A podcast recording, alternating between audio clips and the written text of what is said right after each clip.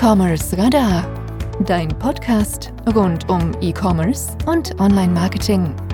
Bei uns geht es um Deep Dives, Interviews und Inspiration für dein E-Commerce-Business. Auf geht's!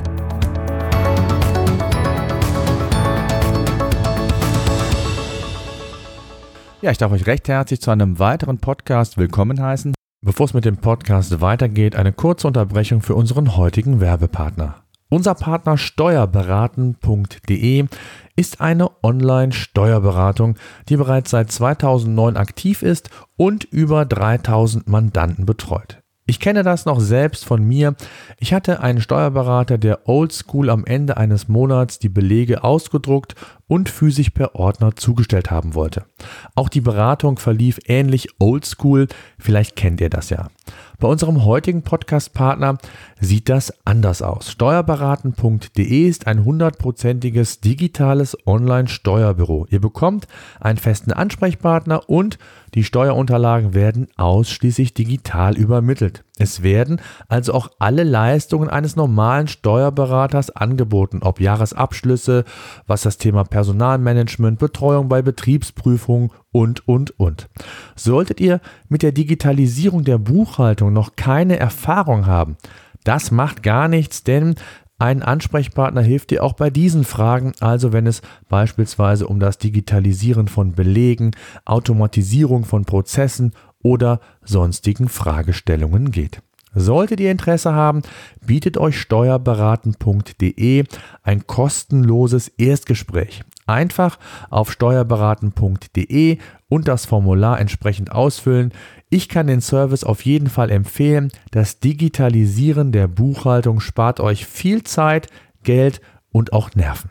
Heute ein ganz spezielles Thema oder ein ganz interessantes Thema und zwar das ja, Digitalisieren des Vertriebs im B2B-Umfeld. Ein riesiges Potenzial, wer meine Podcasts in der Vergangenheit gehört hat, weiß, dass gerade das B2B-Umfeld ein sehr, sehr äh, lukratives Umfeld ist, was zum Teil im Vergleich zum B2C-Geschäft, ja, kann man schon sagen, den einen oder anderen Schritt noch zurück ist. Und ich habe mir heute einen Experten dazugeholt, den Stefan K. Er ist CTO von Necom, er wird sich gleich selber vorstellen, der genau in diesem B2B-Bereich sehr aktiv ist, eine äh, große Expertise hat und ich mit ihm über dieses Thema sprechen will. Bevor wir so richtig einsteigen, Stefan, schön, dass du da bist. Stell dich doch kurz unseren Zuhörern vor. Wer bist du und was machst du ganz genau? Ja, hallo Thomas, danke für die Einladung. Wie schon gesagt, mein Name ist Stefan K., bin 40 Jahre alt, komme aus der Nähe von Graz im schönen Österreich, äh, bin inzwischen seit ja, gut 20 Jahren in der ganzen E-Commerce-Branche tätig, in, klassisch vom äh, Programmierer angefangen über einen Projektmanager bis hin jetzt zum CTO. Äh, was machen wir? NECOM ist eine Multi-Channel äh, Middleware-Software, die sich zum Ziel gesetzt hat, die verschiedenen Touchpoints des modernen Users oder des modernen Kunden so miteinander zu verknüpfen, dass die Prozesse sehr einfach und zentral gesteuert werden können in dem ganzen B2B und B2C-Umfeld. Mhm. Ja. Jetzt genau, gerade B2B-Umfeld, das ist ja das Stichwort. Ähm, warum sollte der B2 oder warum ist anders gefragt, warum ist der B2B, also der Mittelstand im B2B-Bereich noch so weit zurück? Wohl wissend, dass man, wenn man mal in den B2C-Bereich schaut, wo schon diverse, ich sag mal, Vertriebsprozesse ähm, digitalisiert und automatisiert sind. Wieso hinken die noch, ja, gefühlt äh, Jahre zurück? Das ist eine interessante Frage. Ich glaube, das eine ist, dass natürlich im Kern einmal, wenn man jetzt an B2B denkt, dann denkt man an den Schraubenhersteller oder, oder den, den, keine Ahnung, äh, Flüssigkeitenhersteller, was auch immer, Öle und so weiter, die, die haben natürlich sich immer konzentriert, ihre Ware einmal primär an den Endkunden zu bringen, an, über, über ihr Händlernetz und so weiter. Und die ganzen Prozesse im Hintergrund, wie das Nachbestellen, das, die, die Disposition und so weiter, das hat halt immer funktioniert über Fax, über, ja, teilweise vielleicht sogar noch einfach kurzes Mail schicken. Und da gab es eigentlich keinen Druck. Aber jetzt dadurch, dass immer mehr natürlich die, die User, die jetzt im B2C-Bereich einkaufen, es gewohnt sind, schnell und einfach an ihre Ware zu kommen. Jeder, der dann arbeiten geht und dann äh, im Office eine Nachbestellung über Fax machen muss, greift sie natürlich an den Kopf und jetzt wächst der Druck, weil natürlich auch im Privaten immer mehr Leute so schnell und einfach mobil einkaufen. Jetzt wächst der Druck auch auf den B2B-Handel hier nachzuziehen. Und ich glaube, das ist das große zentrale Thema. Man hat ganz brutal gesagt einfach verschlafen aus meiner Sicht. Hm. Ja, sehe ich auch so. Vor allen Dingen, wenn man sieht, wie produktiv es zum Teil sein kann, wenn man, ich sag mal, die Digitalisierung im Vertrieb hinzunimmt. Ähm, oftmals, wenn ich mit äh, Mittelständlern spreche, scheuen die äh, Unternehmen, die Unternehmer, muss man sagen, sich davor vor großen oder zu großen ähm, Investitionen. Man weiß nicht, was am Ende des Tages hinaus dabei herauskommt. Ähm, dabei, das sehe ich an meinem Unternehmen, wir sind ja auch im B2B-Bereich tätig, ähm, ich glaube, das ist nicht das Thema, oder? Also ähm, zu hohe äh, Investitionen in, in Infrastruktur, das ist heutzutage gar nicht mehr notwendig. Da gibt es, glaube ich, Mittel und Wege, wie man auch, ich sag mal, mit der Größe, ich sag mal, wachsen kann, oder? Ja, also wir leben ja heute im Cloud-Zeitalter. Das heißt, also man muss sich ja heute nicht mehr irgendeinen Server kaufen und irgendwo hinstellen und den dann betreuen und am besten dreimal täglich streicheln. Das ist ja alles nicht mehr notwendig. Das heißt, man, man nutzt heute eigentlich klassische äh, Software-as-a-Service-Lösungen, bezahlt hier äh, seine monatlichen Fees und dann ist man schon sehr schnell online. Und speziell jetzt wir als NECOM haben mit, mit, einem, mit unserem Partner Shopmacher auch eine B2B-Suite äh, entwickelt, wo wir sagen, man kann ganz schnell out of the box über eine SaaS-Lösung äh, mal seinen, seinen ganzen Katalog äh, online bringen. Da importiert man nur den Artikelstamm und hat sehr schnell eine Webseite, wo man mal nur den Katalog präsentieren kann zu einem sehr, wirklich sehr günstigen Preis und hat dann die Möglichkeit, wenn man merkt, okay, über Tracking und so, die, meinen Kunden interessiert das, die, dann kann man die Möglichkeit, einfach Module hinzuzuschalten, wo man zum Beispiel dann eine Commerce-Funktion hinzuschaltet, eine Merkliste, eine, äh, ja, eine kleine Dispo-Funktion, je nachdem, was man braucht.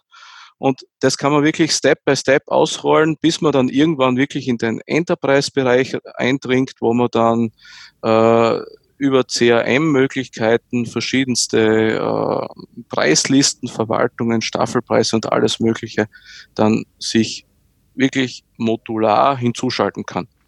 Lass uns mal vielleicht bei den Tools bleiben. Also gerade das, äh, ich sag mal, das, das Thema, äh, den Katalog zu digitalisieren, ist das ein, aber ich glaube, das sind noch so ein paar andere, äh, so ein Mindset ist ja erstmal notwendig. Das heißt, auf der einen Seite muss ähm, der Wille da sein, überhaupt was digitalisieren zu wollen.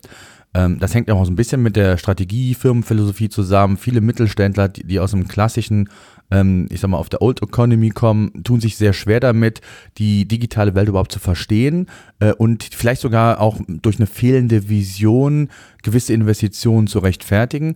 Aber was braucht man denn alles so als ähm, Basis, um überhaupt toolseitig auch aufgestellt zu sein. Ich brauche ein ERP-System, also wir reden ja vom klassischen e- E-Commerce im B2B-Umfeld.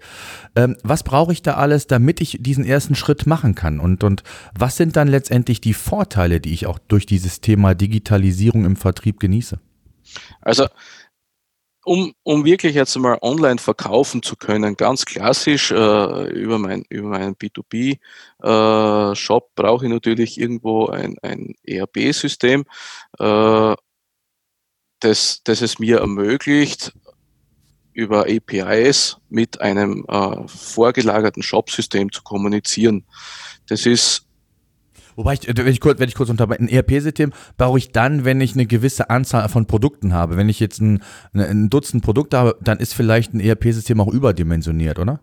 Das stimmt, ja. Also es hängt natürlich immer davon ab, äh, wie, wie groß ist meine Anzahl an, an Produkten. Wobei man muss schon sagen, äh, Jetzt, wenn ich nur drei, vier Produkte habe, dann, dann kann man durchaus auch drüber nachdenken, in einem ersten schnellen Wurf einmal nur Shopify zu nutzen als Hausnummer. Also, ja, genau. WooCommerce, Shopify, das ja, geht ja relativ schnell. Ne? Ja. Das geht dann relativ schnell. Aber sobald es dann größer wird, muss ich mir natürlich schon irgendwo äh, ERP-System einsetzen, wo ich sage, ich muss ja weiterdenken. Das heißt, der Kunde kommt ja heute nicht mehr nur über den Shop. Der, der, nutzt ja dann eine mobile App, der nutzt vielleicht auch Voice, also Alexa oder, oder, oder Google. Das ist ja, das steckt zwar gerade in den Kinderschuhen, aber das wird ja so, so hört man zumindest, oder so glaubt man zumindest, äh, das, das nächst, nächste große Ding. Und das sind alles Dinge, wo ich sage, das muss man sich, äh, an, an die Dinge muss man denken, und die Prozesshoheit muss man halt zentral aus meiner Sicht im ERP-System halten, um dann auch wirklich verschiedenste Touchpoints angehen zu können und, und integrieren zu können. Mhm.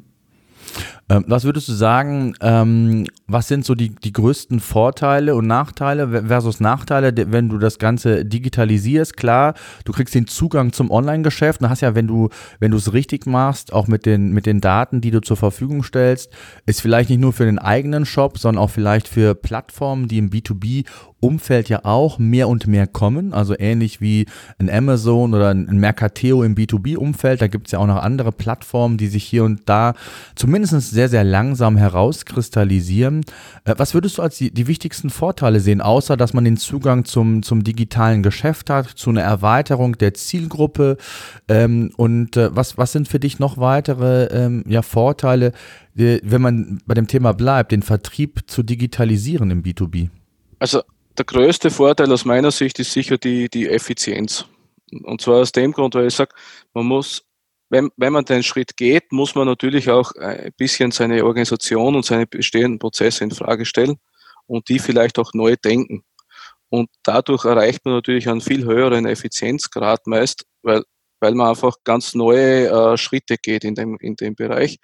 Und dadurch äh, wird, werden die wird die, die ganze Prozesskette wird effizienter und, und auch unterm Strich dann äh, meist günstiger. Äh, parallel dazu lerne ich natürlich besser meinen Kunden kennen. Also das heißt, äh, ich weiß natürlich viel mehr, wie kauft er ein, wann kauft er ein, was braucht der, wann braucht er es wieder. Also gerade wenn wir in dem Thema Nachbestellung uns bewegen, das, das sind alles Dinge, die heute viele gar nicht wissen oder aus ihren, wenn sie es im Einsatz haben, SAP vielleicht auch gar nicht rauskriegen. Äh, und die aber in Zukunft, wenn man so, so die komplette Digitalisierung einmal durchmacht, äh, dort lernt man viel mehr und, und auch Rückfragen vom Kunden, wenn man die mittrackt, dann versteht man auch schon langsam, wo gibt es Probleme bei, draußen mit meinem Produkt und so weiter. Das sind alles Dinge, die, die lernt man und das sind auch aus meiner Sicht die größten Vorteile daraus. Ja, absolut. Und man, man, eigentlich kann man es auch so ein bisschen in Analogie zum, zum B2C-Geschäft sehen. Wie entwickelt sich das da, das Ganze? Also auch das Thema Kundenbindung ist ja auch eine Form von Kundenbindung. Wenn ich den Kunden genau das, was du eben sagtest, mit äh, rück, äh, zusätzlichen Bestellungen oder was auch immer, äh, erweiterten Bestellen, einfach nur per Knopfdruck im Grunde genommen die gleiche Bestellung in veränderter Form nochmal abgeben zu können, beispielsweise. In herkömmlichen ähm, Im herkömmlichen Wege wäre es, das Fax äh, zu verändern, die, die Anzahl der, der, der, zu bestellenden Produkte oder Teile ähm, durchzustreichen, zu verändern. Ja, so hat man früher gearbeitet, aber es geht ja auch um, um Kundenbindung. Auch das kann ja ein Thema sein, wenn ich das Ganze digitalisiere, indem ich dem Kunden vielleicht sogar auch automatisiert ähm, Informationen oder Möglichkeiten äh, an die Hand gebe, Prozesse zu vereinfachen ähm, vielleicht sich auch Informationen einzuholen oder auch andere Themen. Auch das darf man ja in diesem gesamten Vertriebsprozess, wenn ich den digitalisiere, nicht außer Acht lassen. Also auch das Thema Service, was ich da drumherum bauen kann, ist aus meiner Sicht immer ein ganz entscheidendes Kriterium, insbesondere dann, wenn die Produkte zu sehr austauschbar sind. Ne?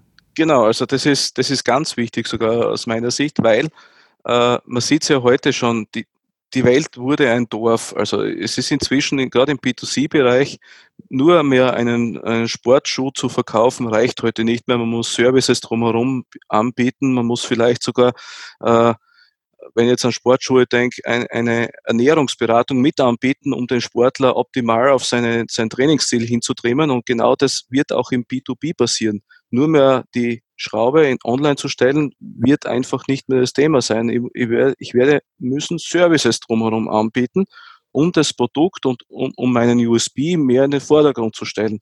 Und das kann ich nur, wenn ich digitalisiere, digitalisiert bin, beziehungsweise meine Prozesse durch und durch digitalisiert habe und meinen Kunden da draußen wirklich kenne und verstehe. Mhm. Und das ist ein großer Vorteil aus meiner Sicht der Digitalisierung, diese Kundenzentriertheit. Absolut. Also das, was eigentlich im B2C-Bereich schon gang und gäbe ist, ähm, das zu projizieren auf den B2B-Bereich und zwar so, dass ich einen absoluten Nutzen, Mehrwert für den Kunden habe, auf der anderen Seite aber auch selbst die eigenen Prozesse effizienter gestalten kann und auch auf Kundenseite das gesamte, der gesamte Bestellprozess effizienter und auch transparenter geschehen kann. Ne? Also da auch vielleicht mal, ich denke da nur an, an äh, ehemalige Bestellungen, die ich aufgegeben habe, dass ich mir die anschauen kann, dass ich die neu bestellen kann oder in veränderter Form. Also da reden wir wirklich auch über ähm, über Zyklen oder Produktivitäten, die man so vielleicht aus den herkömmlichen ja, Vertriebsprozessen im B2B-Bereich eigentlich so selten kennt oder zumindest in der, in, in der Gesamtheit, wenn man sich mal so die, die verschiedenen Branchen anschaut, ist es schon noch sehr, ich sag mal, herkömmlich, um es mal ganz vorsichtig zu formulieren. Genau. Her herkömmlich ist ein, ist ein guter Ausdruck, ja. sehr diplomatischer Ausdruck. ja, genau. Sag mir mal, ähm, du, du, hast eben schon mal angedeutet, Thema Cloud. Ähm, was mich immer wieder auch tangiert oder was immer wieder auch Themen sind, ist das Thema eigene IT-Infrastruktur. Wenn man so ein Thema angeht, äh, muss ich da eine, eine eigene IT-Infrastruktur haben? Brauche ich eigenes Personal? Ähm, wie sieht das so aus deiner Sicht aus? Äh, naja, also ich sage immer so, der, der B2B-Händler oder, oder der, der sollte sich eigentlich auf, der, auf seine Kernkompetenz konzentrieren zu können. Das heißt, äh, gerade im, im, im Cloud-Bereich ist es heute eigentlich Usus, dass ich jetzt keine eigene, keine eigene Infrastruktur mehr brauche, um die Cloud zu nutzen. Das heißt, ich brauche ein Notebook, ich brauche einen PC oder, oder irgendein Eingabegerät, klar, aber ich brauche, wie ich schon gesagt habe, keine Server mehr oder, oder ähnliches. Äh, beim Personal ist es aus meiner Sicht ähnlich. Ich werde wahrscheinlich jemanden brauchen, der mir meine Accounts administriert und so weiter. Da gibt es entweder wird es outgesourced oder ich habe intern jemanden, aber ich werde jetzt äh, keinen IT-Fachmann mehr brauchen, äh, weil es auch heute, und das merken wir natürlich auch äh, sehr stark, auch sehr schwer ist inzwischen wirklich gute IT-Leute zu kriegen in, in Deutschland und auch in Österreich. Hm, ja, absolut. Ich meine, da kämpft ja jeder mit Fachpersonal, ist das eine. Dann im IT-Bereich ähm, ist das andere. Äh, aber man kann sehr viel eben über die Cloud, wie du schon gesagt hast, ja auch abbilden. Das heißt, ähm, man kann quasi oder man sollte die Struktur so wählen, dass sie auch ebenfalls skalierbar ist. Also je, je besser sich das Unternehmen entwickelt, desto wichtiger ist es auch, dass die IT-Lösung oder die, die Cloud-Lösung, was auch immer, die Tools quasi sich mitentwickeln können. Das ist auch, glaube ich, ganz, ganz wichtig. Und ich glaube, man kann auch sehr rudimentär anfangen. Also wenn es da wirklich ein Unternehmen ist, das 10, 20, 30 Projekte hat, dann kann man das Thema auch wirklich, genau wie du sagst, mit Shopify oder WooCommerce, äh, was in, in, in, in, in, ähm, in den Dimensionen völlig ausreichend ist, erstmal starten und äh, wenn man sich entwickelt und das, unter, das Geschäft sich weiterentwickelt, dann sind auch weitere Investitionen in andere Cloud-Systeme ja durchaus äh, legitim und sinnvoll. Äh, also ich glaube, es gibt nicht mehr den, und das ist, glaube ich, nochmal wichtig, es gibt nicht mehr den Kostenfaktor, der einen da hemmt, äh, nicht in den B2B oder in die Digitalisierung des B2B-Geschäfts zu investieren, oder? Würdest du es anders sehen? Nee, also ich, ich sehe es auch, auch so. Es ist weniger der Kostenfaktor, es ist eher dass ich, dass ich mir intern anschauen muss, wie schnell kann ich meine Organisation hier mitnehmen auf dem Weg. Also wie, wie weit gehen meine Mitarbeiter mit, wie weit muss ich auch vielleicht das Mindset, das du vorher angesprochen hast, einmal entwickeln, bevor ich den Schritt dann für die Tools und die Technik gehe. Das ist, glaube ich, so das Wichtigste. Ne? Also ähm, ich habe es oft schon erlebt, auch in Gesprächen mit Kunden, ähm, ja, wir wollen digitalisieren, wir müssen. Und dann will das der Chef äh, aber, äh, also der Häuptling will, aber die da drunter sind, die wollen es nicht. Und ich glaube, das Wichtigste ist, dass man genau das, was ich eben mit Mindset ja meinte, dass man die gesamte Organisation mitnimmt, ihnen aufzeigt, warum es sinnvoll ist, sich zu verändern und dass Veränderung in dem Fall eher zum Vorteil ist und nicht zum Nachteil. Und ähm, langfristig gesehen dieser Change im Unternehmen und, und auch in, in der Philosophie, also so wie man das Unternehmen bisher kennt, nicht mehr richtig ist, sondern dass man wirklich neue Schritte gehen muss und die auch sehr konsequent. Das ist, glaube ich, somit die Basis, dass überhaupt ein Projekt, egal ob es ein IT-Projekt ist oder äh, wenn es um Thema New Work, digitales Marketing oder jetzt eben auch die Digitalisierung des Vertriebs als solches geht, das ist die Basis, oder? Ja, genau. Und es ist, äh, es ist die Basis und es ist, wenn, wenn man das einmal den Schritt gesetzt hat, es ist nur ein Anfang, weil es ist, es ist ein kontinuierlicher Prozess, den man, wo man sich immer weiter verbessern muss und der auch nie aufhören wird, weil, wie wir schon vorher gesagt haben, es wird immer was geben, wo ich dann wieder optimieren kann, wo mir neue Ideen einfallen, wo ich wieder was verbessern kann. Und da muss man seine gesamte Organisation immer mitnehmen. Und wenn die Leute mal verstehen, dann, dann kommt auch das Feedback der, der, der Mitarbeiter und, und die denken dann mit und, und arbeiten auch mit und, und schauen auch wirklich gemeinsam, wo könnte man noch besser werden, wo könnte man noch hingehen. Und das ist, glaube ich, ganz, ganz wichtig. Ein zweiter Aspekt, den würde ich auch noch mal gerne ein bisschen ähm, konkreter durchleuchten, die, das haben wir anfangs auch schon mal erwähnt, ist die Tatsache, dass ich ja nicht nur selbst produktiver bin und auch den, dem Kunden die Möglichkeit gebe, produktiver zu werden, sondern ich habe durch die Digitalisierung des Vertriebs in dem Sinne ja auch die Möglichkeit, völlig andere Kundengruppen zu erschließen. Ähm, wir haben es eben schon mal gesagt, auf mögliche B2B-Plattformen oder aber auch der, die Möglichkeit, dass das Internet in Anführungszeichen international ist, also auch über den Tellerrand hinaus zu blicken, ähm, die ich, ja, die Möglichkeiten, die ich vielleicht sonst nicht habe. Auch das ist ja ein ganz entscheidender Punkt, wo ich auch nochmal ähm, ja, was heißt Marktanteile hinzugewinnen kann, aber zumindest Potenziale neue erschließen kann, um mein Geschäft auch weiterzuentwickeln. Und ich glaube, das Thema Weiterentwicklung des Unternehmens ist hier auch ein ganz, ganz wichtiger Aspekt, den wir in dem ähm, Fall auch nochmal durchleuchten sollten, oder? Ja, also es ist gerade, wie ich vorher schon gesagt habe, das, das Internet ist ein Dorf und ich muss mir einfach, ich muss Schritt für Schritt mir überlegen, ich bin heute nicht mehr nur auf Deutschland oder Österreich begrenzt. Ich, es, ist, es gibt einfach, es gibt natürlich To-Dos, wenn ich jetzt nach Resteuropa oder nach Asien gehen möchte. Gerade China ist, ist ein sehr spannender, aber auch sehr schwieriger äh, Markt, muss man auch dazu sagen. Aber es ist möglich und genau dieses, es ist möglich, wenn ich, wenn ich die richtigen Tools in der Hand habe, dann, dann muss man diese Möglichkeiten auch nutzen, weil wenn ich es nicht nutze, dann nutzt es ein anderer und der macht es vielleicht dann besser und das ist natürlich ein Risiko, das ist heute viel größer als noch äh, vor 20 Jahren, wo man äh, gerade einmal in, in, der Region bekannt war vielleicht. Hm. Jetzt müssen wir einen Aspekt noch durchleuchten, das finde ich ganz wichtig und auch da werde ich immer wieder darauf angesprochen. Ähm, es verändert sich ja das Internet in Anführungszeichen. Es gibt das mobile Internet, also es wird ähm, zunehmend auch äh, das mobile Business relevanter. Hinzu kommen auch äh, das ganze Thema Voice, äh, inwieweit das im B2B-Bereich schon relevant ist, überhaupt relevant ist. Im B2C-Bereich sind wir ja noch relativ weit weg. Ähm, aber in, inwieweit beschäftigt ihr euch da mit dem Thema und wo siehst du da entsprechende Potenziale und auch Barrieren jetzt für die Zukunft? Gibt es Barrieren überhaupt und inwieweit muss man das schon mit berücksichtigen? Also gerade das Thema Voice, wie du richtig sagst, ist im B2C-Bereich ganz am Anfang. Ich glaube, dass es im B2B-Bereich derzeit überhaupt nicht relevant ist. Noch. Es, es gibt coole äh, äh, Prototypen, sagen wir es mal so, wo, wo, man schon sieht, wo der Weg hingehen kann, aber das, da sind wir noch sehr am Anfang. Eben weil auch der B2B-Bereich generell weiter hinten nach hinkt. Äh, aber man muss sich damit beschäftigen und es wird wahrscheinlich in den nächsten Jahren ein stärkerer Anteil werden.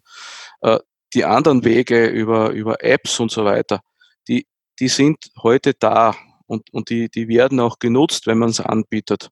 Äh, gerade das, das ganze Thema Mobil ist, ist ein großes Thema und, und Mobile First ist heute nicht mehr nur ein Schlagwort, sondern das wird auch umgesetzt, also sowohl äh, von uns als auch von anderen. Und da muss man sich schon damit beschäftigen und da muss man auch schauen, dass man in dem Bereich äh, skaliert, eben über APIs, über Microservices. Das ist ein ganz ein wichtiger Bereich, den, den wir mit abdecken auch. Hm. Was glaubst du, ähm, gerade das Thema Mobile, B2B, also im, im klassischen E-Commerce, wenn ich von klassisch spreche, meine ich immer den, den B2C-Bereich, da sind ja je nach Branche die mobile Nutzung und auch mittlerweile die mobilen Umsätze doch deutlich äh, über 50 Prozent. Ähm, gefühlt wird es im, im B2B-Bereich noch weniger sein, aber du hast gesagt, es ist relevant. Äh, als wie relevant erachtest du heute diesen B2B-Bereich und mobil? Also ich glaube, dass wir noch weit weg von den 50 Prozent sind. Also das ganz sicher. Äh, aber ich glaube, wenn man jetzt ein, ein neues B2B-Projekt angeht, dann sollte man sich auf Mobile konzentrieren, weil ob der Einkäufer jetzt da sein, seine Stückliste mobil nachbestellt oder sein T-Shirt bei Amazon, für den ist es egal. Der hat sein Handy in der Hand und der möchte eigentlich schnell nebenbei oder schnell äh, was, etwas erledigen. Und da muss man heute schon wirklich dran denken. Das ist der gleiche User, der im Privaten einkauft, wie auch im B2B-Bereich. Hm. Ähm, lass uns vielleicht noch mal zum Schluss auch mal so ein bisschen den Blick auf die, ich habe eben mal davon gesprochen, die B2B-Plattform. Es gibt ja ein paar, die sich so nach der, je nach Branche rauskristallisiert haben. Wie wichtig sind aus deiner Sicht im B2B-Plattformen Stand heute? Und welches Potenzial haben sie? Vor allen Dingen auch natürlich, was die Distribution von den Produkten angeht, nicht nur für den eigenen Shop, sondern das Ganze dann auch eben für solche Plattformen ähm, möglich oder zur Verfügung zu stellen. Wie ist da so dein Blickwinkel? Bei den B2B-Plattformen, das ist, das steckt auch noch in den Kinderschuhen aus meiner Sicht. Amazon geht da derzeit ganz massiv rein. Das ist ganz interessant. Die haben ganz massiv versuchen, den B2B-Markt jetzt auch äh, abzugrasen. Äh, ich glaube, dass das ganze Plattformthema in, im B2B-Bereich etwas schwieriger ist, weil sehr, weil das, der B2B-Bereich sehr branchenspezifisch ist und das wird schwerer werden. Aber ich glaube, dass auch dort die Plattformen Einzug halten werden. Aber das wird wahrscheinlich noch zwei, drei Jahre dauern, bis, bis man da wirklich jetzt sagt, von einem Trend im B2B-Bereich spricht, aus meiner Sicht. Hm. Was sind denn, wenn man so mal vielleicht zum Abschluss nochmal den Blick in die Glaskugel wirft, was sind so die nächsten Themen? Also halten wir vielleicht mal kurz fest. Grundsätzlich ist es wichtig im B2B-Bereich, reinzugehen, das ganze Thema zu digitalisieren, ob man neu anfängt, ob man ähm, als Klassischer aus der Old Economy in diesen Bereich einsteigen will. Es ist wichtig, eher heute den Schritt zu gehen als morgen. Und ähm, es gibt verschiedene, oder anders gesagt, es gibt keine Barriere einfach. Es gibt, man kann klein anfangen, man kann wirklich skalieren mit seinem Geschäft, auch was die Technologie angeht. Das geht aufgrund der Cloud-Lösungen und Tools, die wir heute haben, relativ einfach, also zumindest einfacher als noch vor fünf Jahren. Und ähm, was sind so, wenn man den Blick dann mal nach vorne wirft, so die, die, die Themen, die dann wichtig sind, die in den nächsten ein, zwei, drei Jahren in, gerade im B2B-Bereich relevant sind und die äh, vielleicht den einen oder anderen auch vor Herausforderungen stellen? Also, was sicher Thema sein wird, ist eben in, in zwei, drei Jahren wahrscheinlich die, die, werden die verschiedensten Plattformen rauskommen, werden vielleicht auch die, die, die Chinesen mit Alibaba, Alibaba und so weiter äh, immer stärker werden. Das wird sicher ein Trend werden aus meiner Sicht. Äh, ansonsten glaube ich, dass das ganze Thema äh, Mobile, was wir jetzt im B2C-Bereich eigentlich als der Trend äh, 2019 wahrscheinlich sogar äh, sehen. Äh, das wird jetzt im B2B-Bereich relativ schnell nachkommen. Also das werden so die, das wird wirklich der große Trend sein, das Ganze mobil verfügbar zu machen, überhaupt einmal verfügbar zu machen online. Und ja, das sind, äh, glaube ich, die großen Trends in, in den nächsten zwei, drei Jahren. Mhm. Inwieweit habt ihr, du hast eben gesagt, mit Shopmacher, ihr habt eine Lösung entwickelt äh, für den B2B-Bereich. Inwieweit äh, werden diese Themen abgedeckt und äh, wie skalierbar sind die? Also muss ich direkt die große Lösung nehmen? Vielleicht kannst du das nochmal ganz kurz für alle Interessierten nochmal kurz zusammenfassen. Also im Prinzip, wir haben mit Shopmacher eine Lösung entwickelt, wo wir sagen, du kannst out of the box den elektronischen Katalog haben. Das heißt, du kannst klein anfangen, du lädst deinen deinen Produktkatalog in, ins System hoch und hast eine Webseite, wo du deine Artikel elektronisch einmal darstellen kannst in deinem äh, CI. Das ist klein, schnell starten.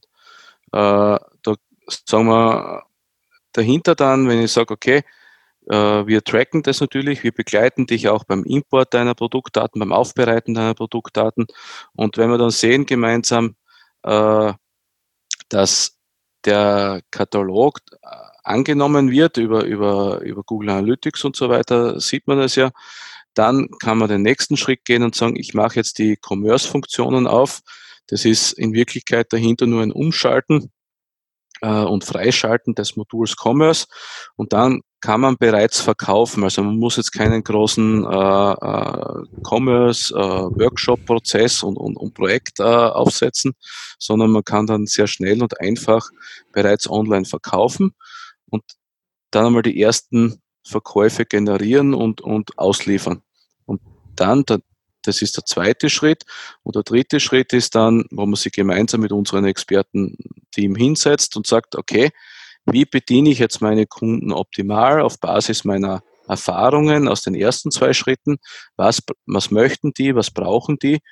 Äh, und wie können wir das gemeinsam umsetzen? Und das ist dann so der, wir nennen es immer Enterprise-Schritt, wo man dann wirklich äh, in, in die Prozesse reingeht, die der B2B-Händler für seinen Bereich dann optimalerweise braucht, die auch bis zu einem gewissen Grad äh, anpasst, programmiert, umsetzt für ihn und dann das optimale Ergebnis mit unserer B2B-Suite für ihn äh, herauszuholen. Wann ist denn dieser Schritt? Also ich sag mal nur den, den reinen Produktkatalog zu zeigen, ist ja das eine. Ähm, ob das erfolgreich ist, so wie du sagtest, ich kann das irgendwo in, in, in Web Analytics oder in Google Analytics irgendwie nachvollziehen. Ähm, ist ja so ein bisschen das andere. Also nur mal eben die Produkte in, in, ins, ins Netz stellen und dann hoffen, dass irgendwas passiert. Das funktioniert ja in der Regel heute nicht mehr. So, das heißt, in, in, welcher Phase würde ich das machen? Also wenn äh, entweder gebe ich Geld aus und will auf die Produkte aufmerksam machen, aber wenn ich den Katalog habe, dann, wenn ich richtig verstanden habe, kann ich die noch nicht kaufen. Dass ich kann erstmal nur Tests fahren, um zu gucken, inwieweit dieses Thema angenommen wird, um dann zu sagen, es rechtfertigt dann die nächste Lösung, das Ganze auch E-Commerce tauglich zu machen? Oder wie muss man sich das vorstellen? Also eine Art Pilot, so ein Test oder wie? Ist einfach ein Testing quasi, ja? Es sind ja heute viele noch, die haben ja nicht einmal eine Webseite oder nur eine. Ja, eine Gerade im B2B-Bereich, das muss man immer ja. oben, oben drüber äh, quasi, also das fliegt immer oben drüber. Wir reden jetzt nicht vom B2C-Geschäft, da läuft das anders, aber ähm, es kann durchaus sinnvoll sein, über so einen Katalog mal zu sagen, ich teste es mal im B2B-Bereich aus, wie da die Resonanz ist. Vorausgesetzt, auch hier habe ich natürlich meine Hausaufgaben gemacht und habe entsprechend ähm, Besucherströme, die mir dann dieses Feedback geben, ob es sich lohnt oder nicht. Ne? Genau. Und es ist ja heute wirklich so, wenn der nicht einmal eine Webseite hat, man muss immer klein starten und, und dann hat man meistens den, den, den äh, Firmeninhaber, Gründer, äh, der schon das seit 30 Jahren so macht und der sagt, naja, habe immer schon so gemacht, äh, warum soll es jetzt anders sein? Und dann geht man mal mit einem kleinen, wirklich kleinen äh, Paket rein, sagt, schau dir das einmal an, schau her, da bewegen sich deine Kunden, das interessiert die. Und dann ist der nächste Schritt sehr einfach zu machen und man muss kein großes Projekt starten. Das heißt, man kann natürlich auch gleich den ersten Schritt mit dem Katalog überspringen und gleich äh, die Commerce-Funktion mit aufschalten. Mhm. Wenn man schon weiß, okay, ich weiß, meine Kunden interessiert es, die würden das auch online kaufen. Aber gerade im B2B-Bereich hat man oft die Diskussion, ja, wer, wer kauft eine Gewindestange online? Ja, das mhm. muss, da muss man oft Überzeugungsarbeit leisten. Ja, ne, absolut, absolut. Ja, sehr schön. Also wer Interesse hat, wir verlinken das gerne auch in den Show Notes, kann sich das gerne mal anschauen. Ähm, Wichtig ist, egal wie man startet, dass man startet, ist, glaube ich, relativ wichtig und dass man äh, sich frei macht von diesen Barrieren, die man zumindest sehr häufig in der Branche hört. Ähm, zum einen Investitionen, Fachpersonal ist sicherlich ein Thema. Es muss natürlich Leute in-house geben, die sich dem Ganzen annehmen, die auch so diesen Spirit ähm, das, was wir unter Mindset eben auch äh, besprochen haben, mit ins Unternehmen tragen, wenn möglich von oben, von der Führungsmannschaft nach unten. Ähm, und das ist extrem wichtig, damit alle wirklich an einem Strang ziehen und auch diese Notwendigkeit sehen, beziehungsweise auch die Chance sehen, dass man halt zu dem jetzigen Geschäft weitere neue Zielgruppen hinzugewinnen kann, weil es gibt die Leute, genau wie du auch gesagt hattest, die bei Amazon einkaufen, die würden auch online einkaufen, wenn es genauso einfach und genauso praktikabel ist äh, und weniger ähm, investi investieren müssen in, ich hätte bald gesagt, bei dem berühmten Fax zu bleiben, in, in Dokumente, die ich manuell ausfülle und Bestellungen durchschicke und dann hoffe, dass sie angekommen ist und, und, und, und äh, ich eigentlich erst ein Feedback kriege, wenn die Bestellung wieder in-house ist, weil ich keine E-Mail-Korrespondenz und nichts habe Ähm, also von daher glaube ich, äh, tut jedes Unternehmen gut daran, das im B2B-Bereich Produkte anbietet, sich auch mit dem Thema Digitalisierung ähm, zu beschäftigen. Und dann sind wir sehr schnell eben in dem Bereich B2B E-Commerce, wie ich immer so schön sage, wo man sich dann eben mit diesen gesamten Geflogenheiten auch auseinandersetzen muss und dafür Sorge tragen muss, dass jetzt, dass die Zielgruppe oder mein Kunde auch zukünftig ähm, die Qualität von mir erhält, nicht nur im, ja, was das Produkt angeht, sondern auch was diesen gesamten Bestellprozess angeht. Auch da gibt es ja mittlerweile äh, durchaus große Unterschiede. Und das ist, glaube ich, so ein bisschen die Zielsetzung und auch das Thema, was wir heute besprechen wollten. Sehr schön, Stefan. Ich danke dir sehr für deine Zeit. Ähm, lass uns gerne in Kontakt bleiben. Äh, ich bin gespannt, wie sich das Thema entwickelt, auch wie ihr oder welche Erfahrungen ihr äh, mit eurer B2B-Suite äh, sammeln könnt. Auch da können wir gerne mal ähm, ein Recap machen, äh, wenn das mal so richtig in Fahrt gekommen ist und wenn da erste Erfahrungswerte sind, auch wohin die Reise geht und ob die Thesen, die wir zum Teil hier aufgestellt haben, auch äh, wirklich eintreffen, das wird sich zeigen. Äh, ich danke dir auf jeden Fall sehr für deine Zeit. Ich sage auch danke für die Einladung und gerne immer wieder. E-Commerce Radar, dein Podcast rund um E-Commerce und Online-Marketing. Bei uns geht es um Deep Dives Interviews und Inspiration für dein E-Commerce-Business.